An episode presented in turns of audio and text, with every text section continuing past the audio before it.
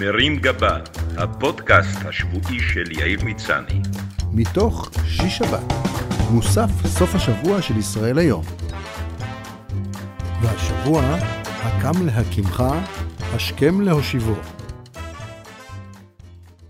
טור זה מיועד כמובן לגברים ולנשים כאחד, ואין לראות בו חלילה מזימה מגדרית, אלא שמניסיוני, התכונות שיתוארו כאן אופייניות יותר לגברים מאשר לנשים, ולהפך, ועם הזוגות המודרניים שאצלם זה הפוך, קבלו את סליחתי. כל גבר נשוי מכיר את זה. אנחנו יצורים מקובעים ומסורבלים, לא אוהבים שמזיזים אותנו מאזור הנוחות והמנוחה, קשה לנו עם שינויים, ולכן אנחנו מעדיפים לצמצם רפורמות ולדלל יוזמות שעלולות לפגוע בערכי יסוד כמו קריאת עיתון בשירותים, צפייה בכדורגל או רביצה בטרנינג קרוע על הספה. So fancy. לא ברור מאיפה זה מגיע, האם נולדנו סוסי יאור או שרכשנו את התכונה הזאת עם השנים ועם ההתפתחויות בעולם המזרנים. אבל אם אני מפשפש בזיכרונות ילדותי, אני נאלץ להודות שהייתי כזה עוד כשאימא שלי ביקשה ממני לעשות דברים בכיתה ו'. סדר את החדר שלך. למה עכשיו? אני לומד. פח, לומד לחרות על הקיר. לך למכולת. בשביל מה? יש מלא אוכל בבית. תערוך את השולחן. בשביל מה? במילא אין אוכל בבית. אחר כך כשהתגייסנו, הצבא שדרג את יכולות ההתחמקות שלנו לדרגת אומנות. כולל תירוצים אידיוטים ומוגזמים כמו הריגת סבתות שכבר מתו הרבה קודם, והמצטיינים בתחום גם זייפו גימלים ופטורים ממטלות שונות, כולל טענות שאתה לא יכול לשטוף סירים במטבח כי אתה אלרגי למים. כחייל אתה למד שהשירות הוא בעצם משחק על זמן, ואם תצליח לזוז כמה שפחות במהלך שלוש שנים בלי למשוך את תשומת הלב של המערכת, שיחקת אותם. נישואים הם משחק הרבה יותר ארוך ומורכב, וככל שהזוגיות מתארכת, כך גם התירוצים הולכים ונשחקים. השקרים הקטנים חוזרים על עצמם, והבלופים הופכים צפויים ונטולי ריגוש. שוב, הנשים מייצרות יוזמות, והגברים מחפשים דרכים לבטל או לדחות אותן באופן אלגנטי. או לפחות עד כמה שמישהו שמסתובב בבית, בתחתונים ובחולצה עם כתמים של תחינה, יכול לעשות משהו אלגנטי. זה מתחיל מהפעלות קטנות ויכול להגיע לקטסטרופות משנות חיים. לכן חשוב להיות יצירתי ולא לשקוט על השמרים והתירוצים. פתרונות של ממש אין לי, אבל חשוב לפחות לשים לב ולנסות לנטרל את המוקשים מבעוד מועד כפי יכולתך, סגנונך וכישרונך. יש גברים שמיד עם תחילת הנישואים יעמידו פני אידיוטים גמורים ויתנו לבת הזוג תחושה שמדובר בחדל אישים במצב כל כך חמור שאין בכלל טעם לצפות או לבקש ממנו משהו.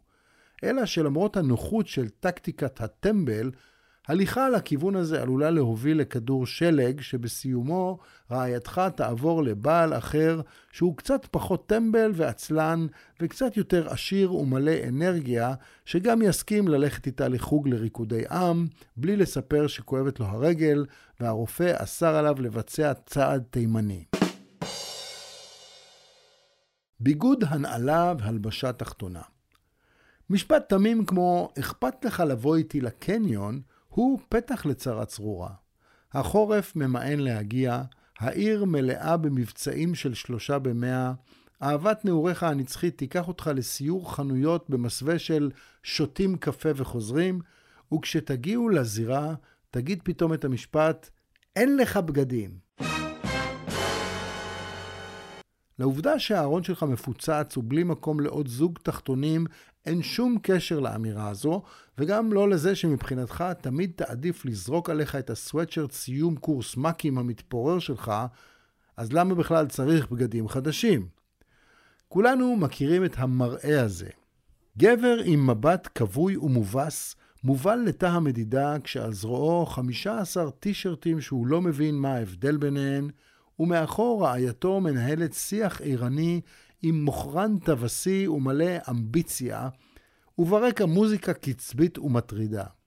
הגבר מתבאס מהשמנמן השעיר שהוא רואה במראה, החולצות צמודות לו, מגרדות לו, והוא בעיקר לא רוצה לבזבז עליהן כסף.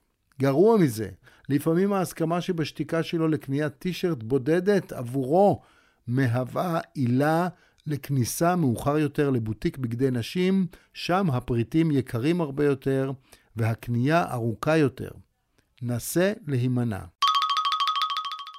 אירוח. למשפט, מזמן לא הזמנו את המשפחה שלי, יש השלכות חמורות, וכל האמצעים כשרים כדי להפוך את הקערה, להעביר את המפגש ולהפוך ממארח עייף לאורח מתלונן. יש כמובן גברים בשלנים ומשקיענים שיראו באירוע כזה אתגר קולינרי וחברתי, אבל אנשים נורמליים רואים בבישול ובאירוח עול וטרחה מיותרים שבהם רבה העלות על התועלת, אם בכלל יש כזו.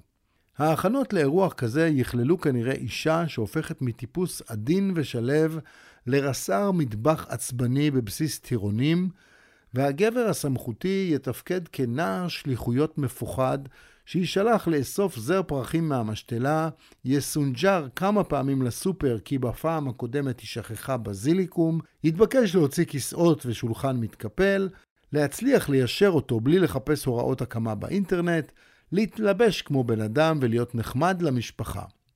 מבחינתו, מה היה רע בעוד ערב שקט מול אולפן שישי עם פרוסת חלה, גבינה צהובה, כוס קולה קרה וכמה זיתים. בון אפטי. סיוד, שיפוץ וריהוט מחדש. כשרעייתך מתחילה לעיין במגזיני עיצוב, להסתובב בבית עם מטר ולהסתכל על הקירות במבט מאוהר ועם הראש הצידה, יש סיכוי טוב, כלומר לא ממש טוב, שלפניך פרויקט שיפוץ שאתה ממש לא מעוניין בו. מדובר בכאב ראש אדיר שתרומתו להמשך חייך מוטלת בספק, אבל כנראה אחריו תזדקק לתרומות, כי העלות שלו לא דומה לשום אירוע שאתה מכיר. מבחינתך אפילו סידור המיטה בבוקר הוא מיותר. הרי ממילא בעוד כמה שעות חוזרים לאותה מיטה לשנץ, אז בטח שאין סיבה להחליף צנרת, לראות מחדש, לשים פרקט ולהרוס קירות רק כדי להקים שם קירות אחרים. נסה לדחות את האירוע למועד אחר, תוך פליטת משפטים כמו עוד נגלה פה בולען, נחכה שהילדים יעזבו, שנגמור את המשכנתה, כשהשלטון יתחלף, וזה לא זמן טוב, הדאו ג'ונס בירידה ונפטון בנסיגה.